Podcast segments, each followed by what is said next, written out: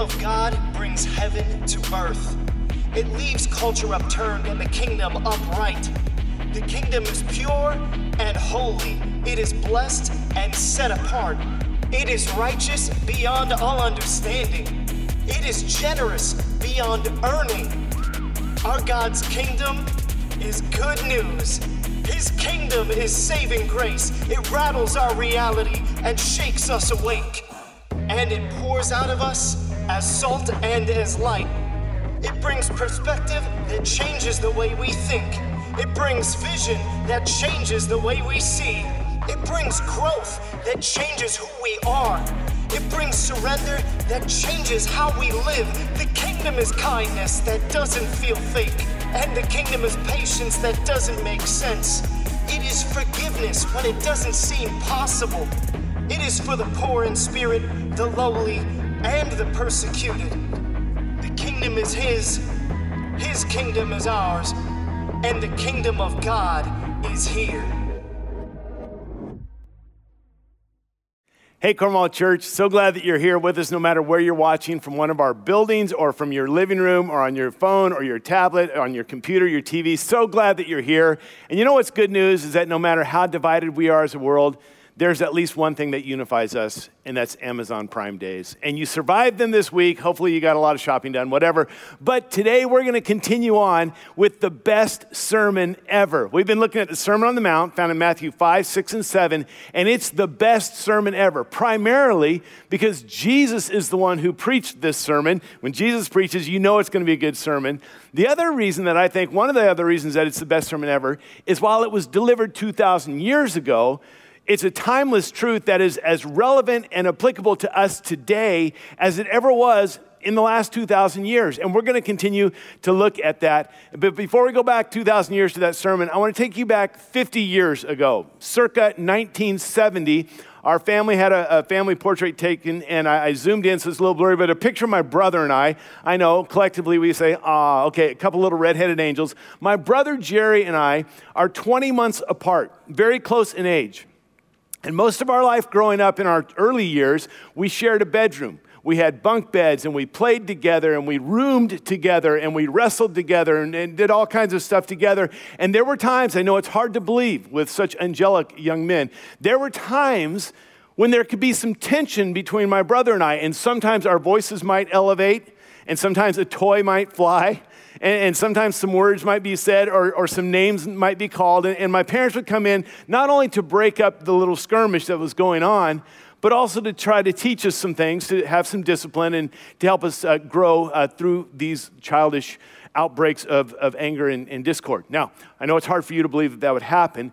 At the end of those little disciplinary uh, actions, my mom would often say something along these lines Now, Bobby, you tell your brother that you're sorry.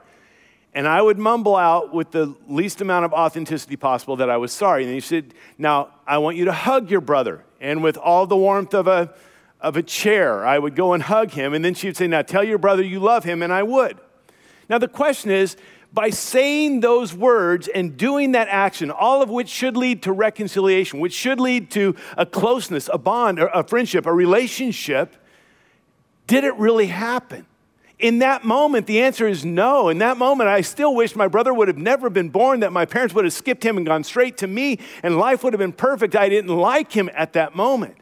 Now, I know you've never experienced anything like that, but what we're going to look at today is Jesus addressing that issue with some people that had that kind of an, uh, a problem 2,000 years ago. So we're going back to the Sermon on the Mount. Pick up where we left off last week. If you have your Bible, we're going to be in Matthew chapter 5. And we're going to look primarily at four verses and really focus on one Matthew 5, verses 17 through 20. And this passage, um, contrary to last week, last weekend we looked at what was maybe one of the most familiar, most uh, well known, and memorized passages out of the Sermon on the Mount. This one that we're looking at today is not as well known. In fact, not many people memorize this one. You don't hear about this one a lot, sometimes because we don't understand it, sometimes because we misunderstand it and we don't like it. But I think when we begin to understand it, when we begin to look into it and, and truly get what Jesus was saying, we will find that not only is it a very beautiful passage, but it also has a key that unlocks understanding to a lot of the rest of the Sermon on the Mount. So, we're in the Kingdom Culture series, and Jesus talks about this kingdom all the time. In Matthew chapter 4, it says this From that time on, Jesus began to preach, Repent, for the kingdom of heaven is near. Not someday in eternity out there in a galaxy far, far away. It's not then and there. He says it's here and now.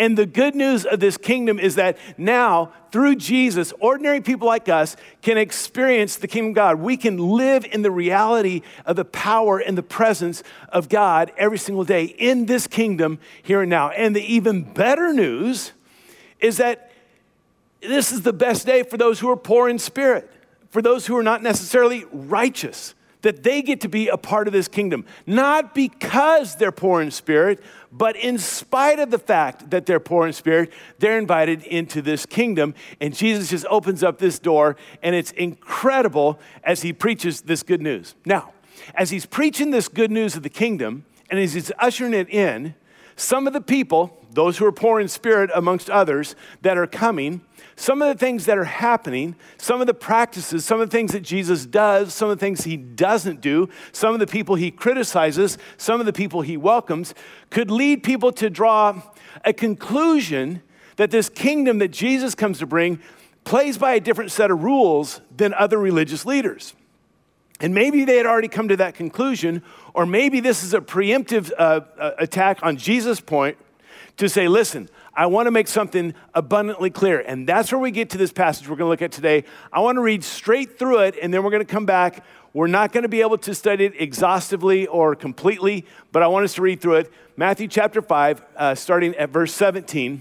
Jesus said, Do not think that I have come to abolish the law or the prophets. I have not come to abolish them, but to fulfill them. I tell you the truth until heaven and earth disappear.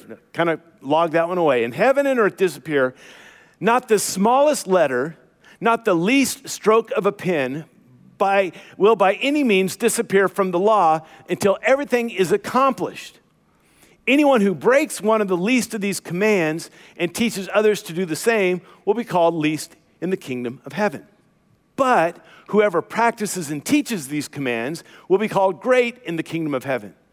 For I tell you that unless your righteousness surpasses that of the Pharisees and the teachers of the law, you will certainly not enter the kingdom of heaven. So much in here, so good, so confusing at times. And so I want us to kind of jump into it. The first verse, he says this He says, Do not think that I have come to abolish the law or the prophets. I have not come to abolish them, but to fulfill them. Now, listen, anyone who hears that that, that this person is saying they come to fulfill the law and the prophets, these things that were written, you know, 700 years, 1,000 years earlier, and he's coming, he's the one that fulfills it, there'd be a little bit of a pushback of saying, now, who do you think you are? Really? And, and you're saying that you're here not to abolish the law, but they've seen Jesus' life. They've seen the way he operates. He heals on the Sabbath day. Doesn't he know what the, what the rabbis have taught us about doing things like that? His disciples, his followers, they on the Sabbath day, they actually broke off heads of grain and ate them. Don't they know what the rabbis have taught us about that? Like his disciples, they don't fast on the same days that everyone else fasts. Not even John the Baptist's disciples. I mean, they don't do that. And, and Jesus, I mean, there's a woman caught in the very act of adultery, and the law says that she ought to be stoned, and he, he says, no, no, no, and, and he doesn't stone her. In fact, he doesn't even condemn her. And, and now listen, maybe you didn't come to abolish the law, but before you start talking about fulfilling the law, maybe you ought to start keeping the law. And so they're a little upset about this. As far as fulfilling the law, I don't want to spend a lot of time on this because last summer, when we studied Moses, in August, the first weekend, I believe, we talked about the tabernacle the last weekend of August, I believe it was, we talked about the Day of Atonement. And what we saw was that the whole, um, what the law required, what it was there for, all of it seen in the tabernacle and in the sacrificial system and in the Day of Atonement, all of it pointed to and was fulfilled in Jesus. But it's not just the law, he also talks about the prophets. And as we've seen, and we pointed this out from this side, we see that, yeah, the prophets all point towards Jesus. What they were speaking of, this one to come, was Jesus. the original listeners had no idea about this. So when Jesus starts his first public ministry, he goes back to his hometown in Nazareth, goes into the synagogue on the Sabbath. He takes a scroll, he opens to Isaiah 61, a prophecy, the prophet Isaiah, and he reads these words The Spirit of the sovereign Lord is upon me. He has anointed me to preach good news to the poor, to proclaim freedom for the prisoner, to, to um, open the eyes of the blind, to release the oppressed, and to proclaim the year of the Lord's favor. He rolls up the scroll and puts it away. This is a prophecy about a coming Messiah someday when the kingdom of God would come to earth. They've known this, they've heard this, they long for this, they pray about this. He reads this, and then it says in Luke chapter 4, he began by saying to them, Today, this scripture is fulfilled in your hearing. In other words, I am fulfilling the prophet. Now, he said a few other things. They got upset. They tried to kill him. Three years later, he actually was killed.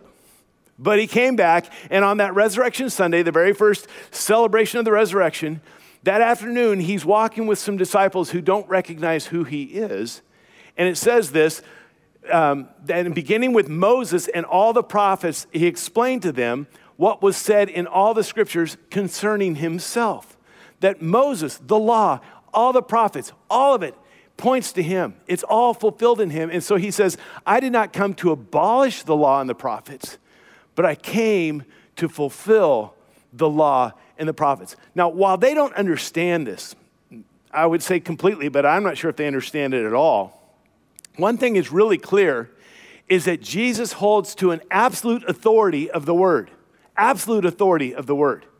Like when uh, uh, you read through that passage in Matthew 5 that we just read through, he says, Listen, until heaven and earth passes away, not, and this would be not the smallest, most insignificant letter, not the tiniest little punctuation, apostrophe, comma, period. He said, none of that is going to pass as long as heaven and earth is, until all of it is accomplished. Like Jesus holds the law and the prophets in the highest regard.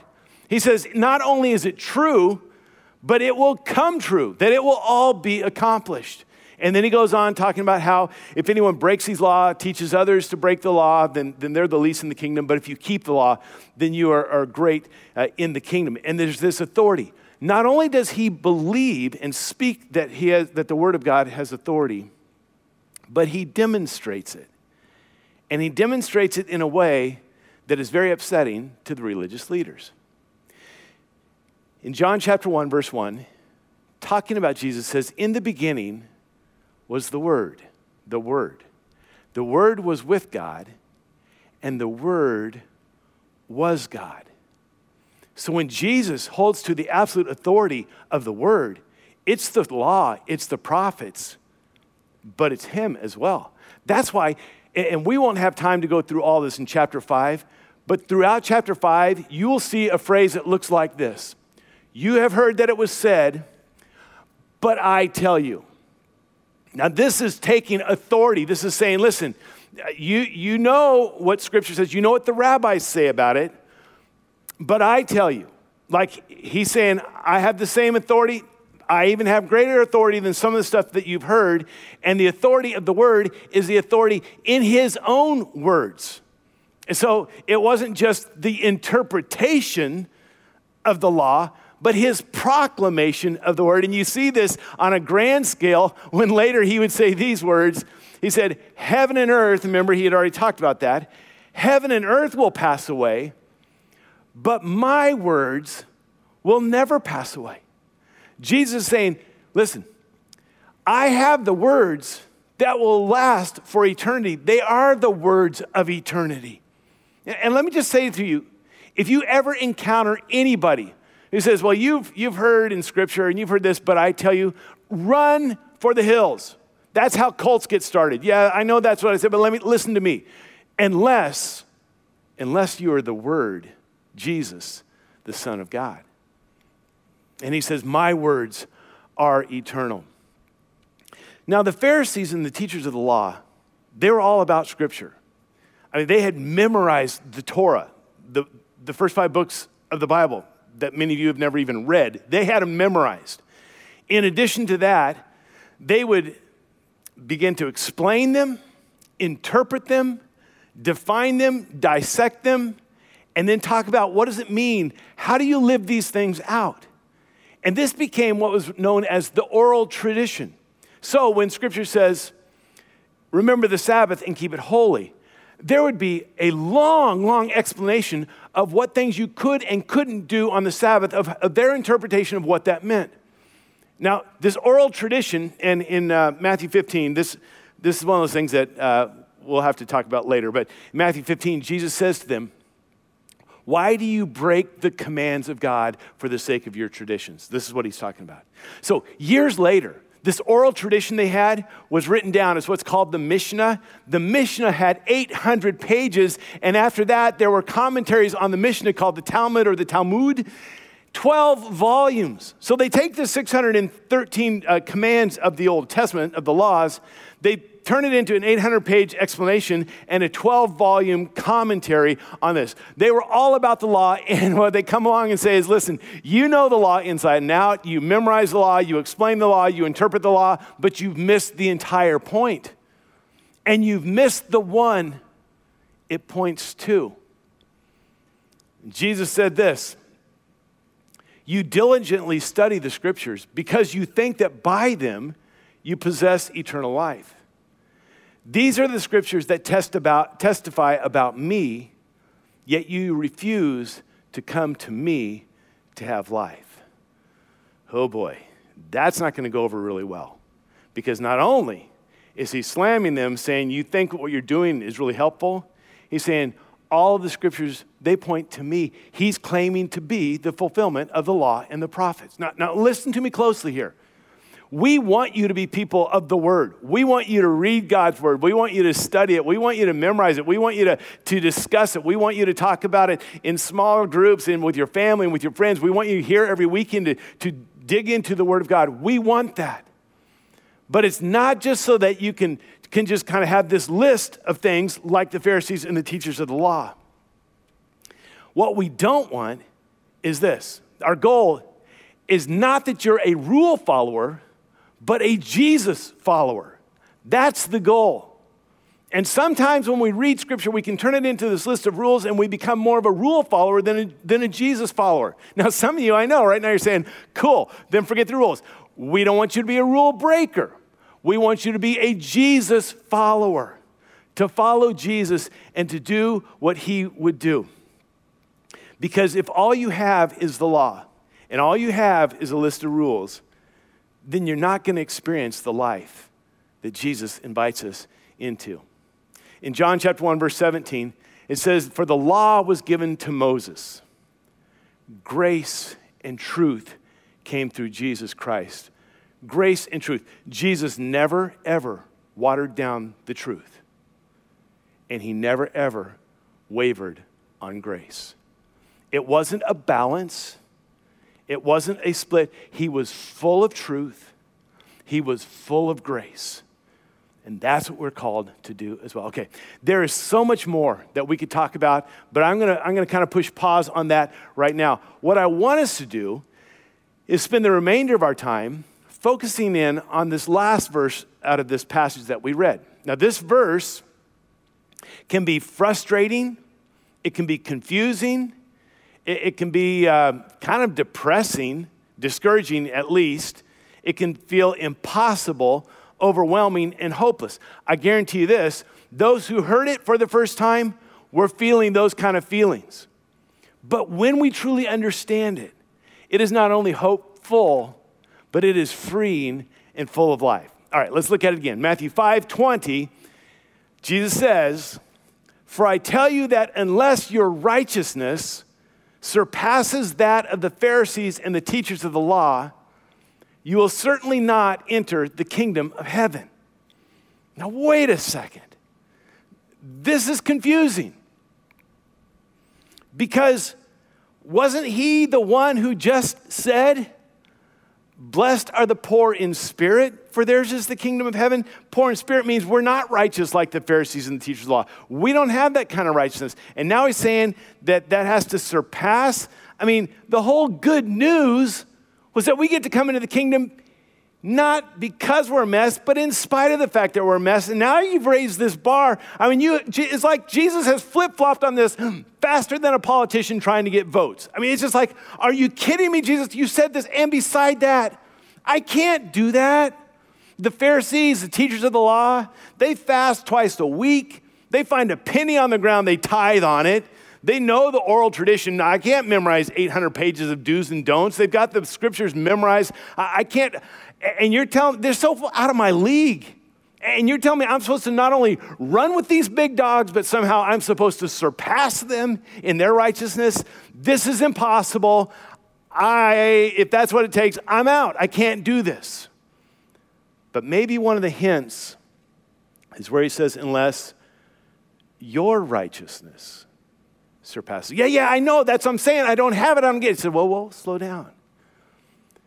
And maybe what we're talking about is surpassing in kind, not degree.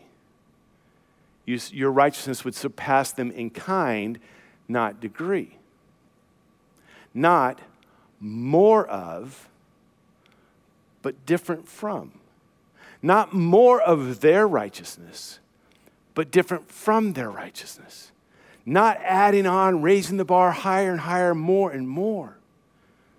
But no, it's understanding that there's a righteousness that's different and better. And when you have that one, your righteousness surpasses that of the Pharisees and the teachers of the law. It's different. That's why Jesus would say, and we'll, we'll get to this eventually seek first his kingdom and his righteousness, not their righteousness. What if? Could it be that while they appear to have this righteousness, their idea of righteousness, their version of what it means to be righteous, the way they live in righteousness, is not what Jesus is talking about? That, oh, it's impressive. And we see that. And we think, wow, that, that's amazing. But maybe they've got it all wrong and maybe they've missed it altogether. Now, if you've spent any time in a Christian church circle, you've no doubt heard the story of Saul of Tarsus, who became the Apostle Paul. And he experienced this very thing. He was one of the Pharisees. Not only that, but like in the power rankings of Pharisees, he always came in at number one. I mean, he had it going on. And, and there was a time when he's writing to a church in Philippi, and he says, Listen, if it's all about me and what I've done and my accomplishments and my own righteousness, says, I win. I, I've got the bragging rights.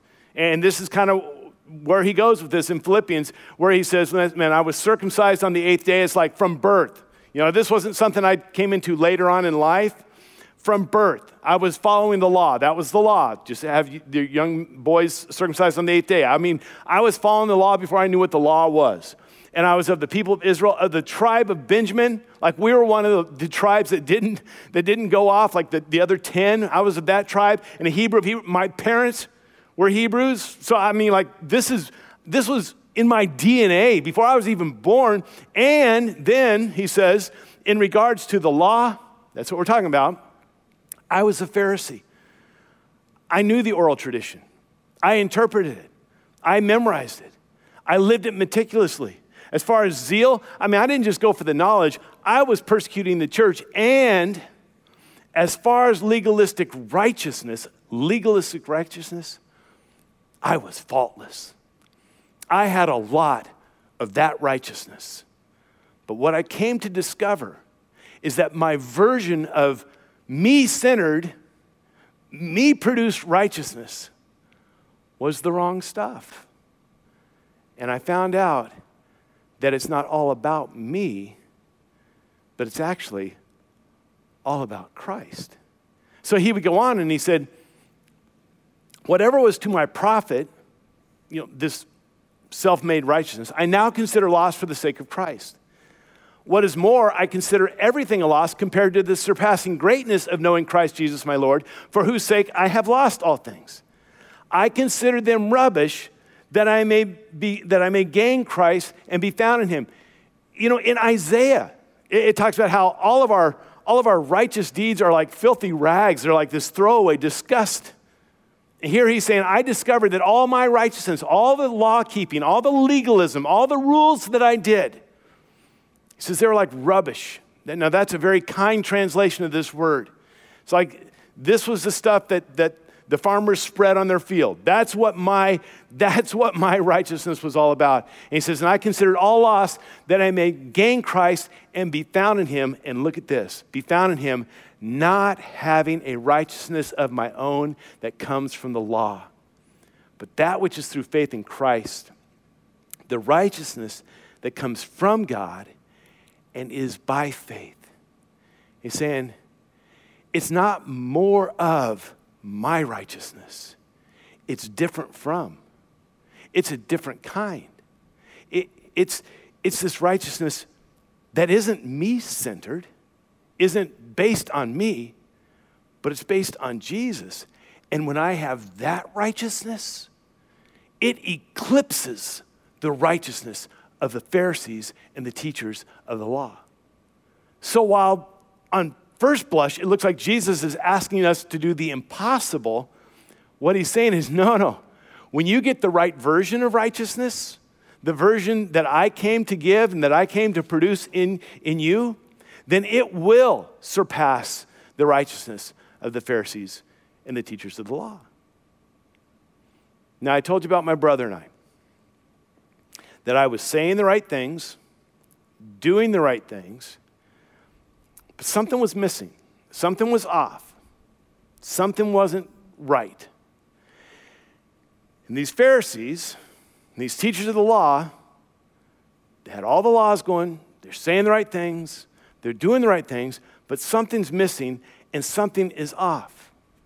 And what Jesus is trying to help his followers understand, and what some of the Pharisees would learn, is that this whole idea of righteousness it's not just about external you know, compliance. It's not just doing things that look right on the outside.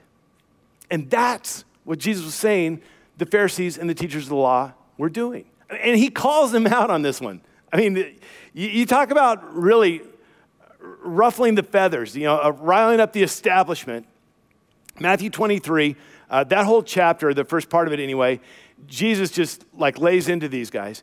And he says to, to the followers, the Pharisees and the teachers of the law, everything they do is for people to see. It's like this external demonstration, it's this external. Uh, you know, compliance to the law, but it's really for other people to see. That's why when we eventually get into chapter six, which will be probably three or four weeks from now, Jesus talks about giving, he talks about praying, he talks about fasting, and he does this contrast.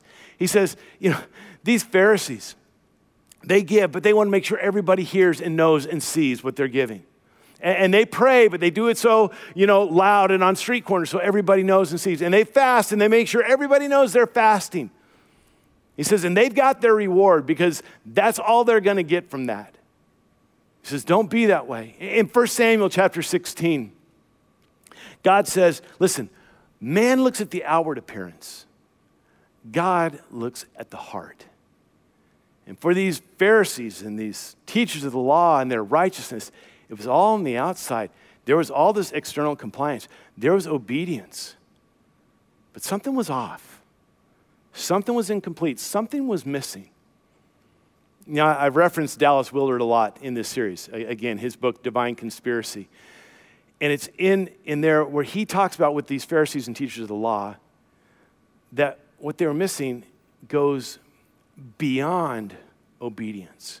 It's not just saying and doing the right thing, there's something beyond that. Now, while I've quoted Dallas Willard and referred to him a lot, one of the people that I have not referred to a lot in this series is Nacho Libre.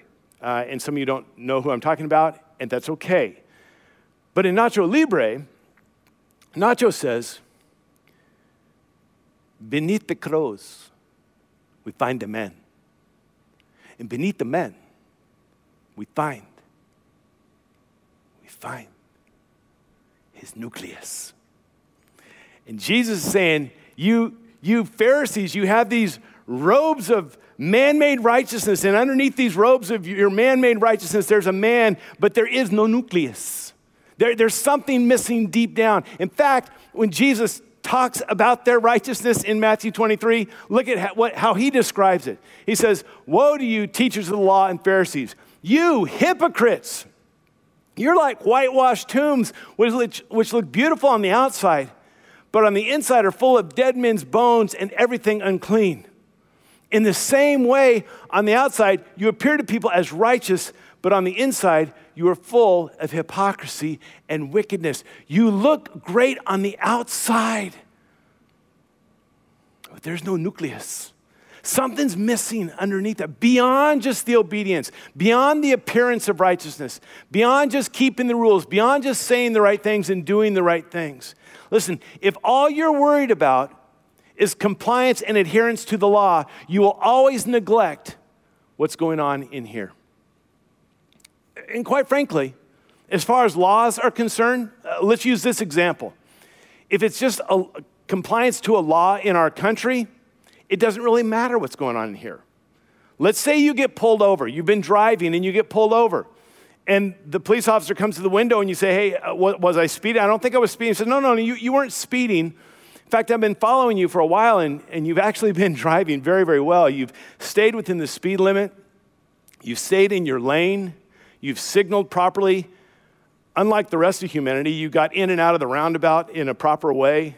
Um, you, you braked when the light turned yellow instead of speeding up. I mean, you have done all these things right, but I just, I just perceive that it's, it's not coming from a good heart. I, I feel like you're doing it kind of begrudgingly, and, and your face reflects a lack of joy. And so I'm going to cite you, I'm going to give you a DUA, driving under an attitude. See, that doesn't matter. If it's just about complying to a law, it doesn't matter what's going on in your heart. It doesn't matter your attitude. It doesn't matter your motive. It doesn't matter how you think or you feel about any of it. But Jesus says we're not talking about traffic infractions here. We're talking about life in the kingdom, life in our world. And what happens in here really does matter. Because otherwise, you're just dealing with symptoms as opposed to the source. In Luke chapter 6, we read these words the good man brings good things out of the good stored up in his heart. And the evil man brings evil out of the evil stored up in his heart. For out of the overflow of his heart, his mouth speaks. It's not just about dealing with symptoms, not just about, Bobby, tell your brother you love him. No, it's something needs to happen in here. It's not just this outward you know, conformity to the law. It's this heart transformation. It's this change that happens right inside of us. And when we understand this, what Jesus is getting at here, this becomes the key that really unlocks a lot of the rest of the Sermon on the Mount. As I said, there's a lot in chapter 5 we are not going to be able to cover. But there's this refrain you have heard it said, but I tell you. And what Jesus is getting at over and over again is it's not just about external compliance to the law, it's what's going on in here. For instance, and we'll look at this next week. You have heard it said, You shall not murder. Good enough. The vast majority of us, we're good on this one, okay? And we haven't, and we're not going to. We're, that's, I, can, I can keep to that law. He says, Yeah, yeah, but that's not enough. There's, it's beyond obedience. Because maybe you've never murdered anybody, and maybe you never will. But you can still just harbor bitterness and anger and hatred and contempt. And if you think just by not murdering is enough, you've missed it completely. You're inside filled with all this corruption. Or when he would say, and you've heard it said, do not commit adultery. It's okay, good enough. I'm not. I will not commit the act of adultery. And maybe you don't. But inside you're filled with perverted lust. And he says, you know what? Yeah, you've kept the law, but you've missed the whole point. You've objectified others. You have this corruption inside, and you never address the source of the issue. And even in the passage that is so troubling to so many that don't even understand it, is where Jesus says, you know, if your eye offends you, gouge it out. If your hand offends you, cut it off. he's not, he's not advocating for, you know, poking eyes out and cutting limbs off. What he's saying is, listen, even if you poked your eye out and cut your hand off, it doesn't fix the issue of the heart. Doesn't change the lust. That the point of all of this is that there will be transformation in our heart. That's what kingdom life looks like. That kingdom life with Jesus is not just about sin avoidance and keeping the rules, it's about heart transformation. John Ortberg said this that you can do the right thing, but fail to become the right person. And isn't that really what was happening with me 50 years ago and my brother? I was doing the right things, saying the right words, the right action of even hugging him, telling him I was sorry, did all the right things, but it wasn't from here. And quite honestly, it's the fact that for some of you, this is the very reason that you walked away from the church, you walked away from your faith, you walked away from Christianity, because all you ever heard, all you ever saw, all you were ever taught is do the right thing, not become the right person. All you ever heard was do these things, don't do these things. No why behind it, just the what. And maybe you saw you saw this modeled. Maybe your parents, your dad, or your mom, or your pastor, or your youth group leader, they did the right things. But you saw that underneath that, they weren't the right person. And for some of you, maybe that's why you walked away. And I get that. And maybe that's why a lot of our world wants nothing to do with those who call themselves Christ followers because we have reduced it down to doing the right things instead of becoming the right people in the righteousness of Christ. Sheldon Vanauken said this The best argument for Christianity is Christians, their joy, their certainty, their completeness. But the strongest argument against Christianity is also Christians. When they are somber and joyless, when they are self righteous and smug in complacent consecration, when they are narrow and repressive, then Christianity dies a thousand deaths. And Jesus comes along and says, Listen, I'm inviting you into this kingdom, this kingdom culture. And here's the goal of this that you and I, that we would become followers of Jesus, living in his righteousness with hearts that are transformed, full of grace and truth. Let me say that again, because that's so different than, than the religion that some of us were raised with, or some of you think this is all about. That we would become followers of Jesus, living in his righteousness with transformed hearts, and we're full of grace and truth. That's not what the Pharisees were doing. The Pharisees were bringing about all these laws and all these rules and all these interpretations and going over and over again. In fact, Jesus said this about them they tie up heavy loads and put them on men's shoulders, but they themselves are not willing to lift a finger to move them. They just saying, here's what you have to do, here's what you have to follow, this is what you have to do, this is what it means to be righteous, this is what it means to be right. All this heavy burden. Contrast that when Jesus says, Come to me, all you who are weary and, and burdened, and I'll give you rest. Learn from me. So I'm humble of heart and gentle in spirit, and you will find rest for your souls. Take my yoke upon you. My yoke is easy, and my burden is light. In the 17th century, uh, there was a, a man, uh, an English writer. He was also a, a Puritan preacher, which, if you just say those words, a Puritan preacher, there's a lot of images that come to some of your minds. His name was John, and uh, he's most famous now, you know, these, whatever, almost 400 years later, he's most famous for an allegory that he wrote, was kind of an autobiography. It's a, it's a story that's referred to as Pilgrim's Progress. His name was John Bunyan, not to be mistaken with Paul Bunyan, that's a different one, John Bunyan. And John Bunyan in, in his allegory of, of the Pilgrim's Progress, talks about his spiritual journey. And, and you know, and, and, laying down these burdens and going through all these temptations, uh, it's, it's really quite fascinating. But there's another little poem that he wrote that I think is absolutely beautiful. He wrote this Run, John, run, the law commands, but gives us neither feet nor hands. Far better news the gospel brings it bids me fly and gives me wings. Ah, the law it says work harder, keep running, go after it. I'm not going to help you out. I'm not going to give you hands. I'm not going to give you feet. You're on your own. But the gospel, the good news of the kingdom, comes along and says, Hey, I want you to no longer run under that burden. I want you to fly. And I'll give you the wings. See, what we have to understand is this that the good news of the kingdom is not a burden to have to bear and try to muster enough strength to do. It's this freedom in Christ that we can fly. So when you're reading the Sermon on the Mount, when you're understanding the kingdom of God, if you feel like, oh, it's just, just so heavy, I just I can never do this, you've missed the point.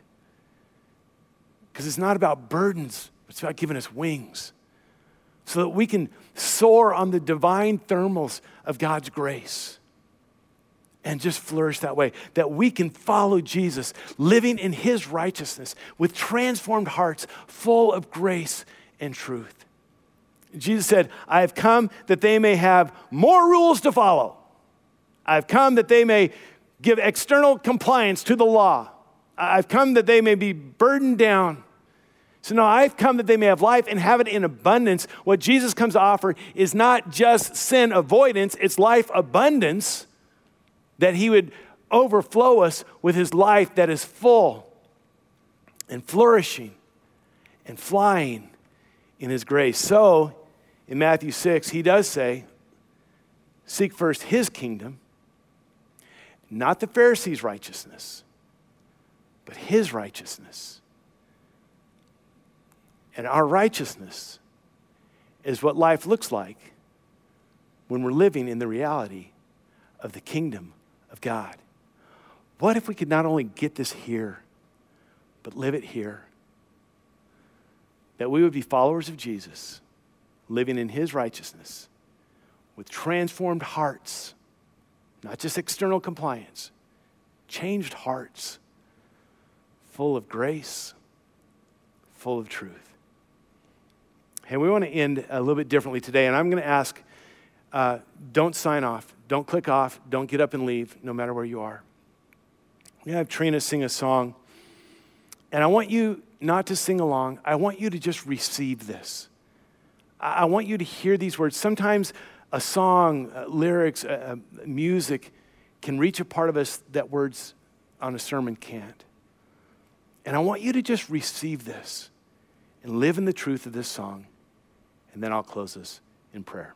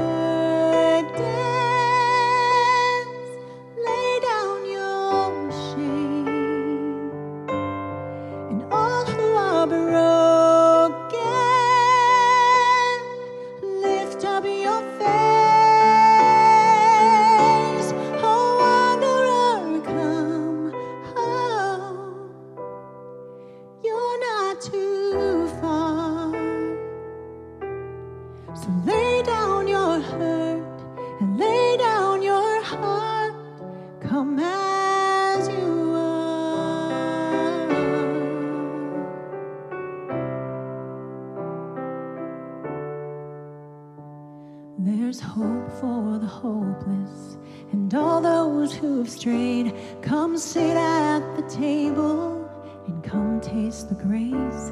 There's a rest for the weary, a rest that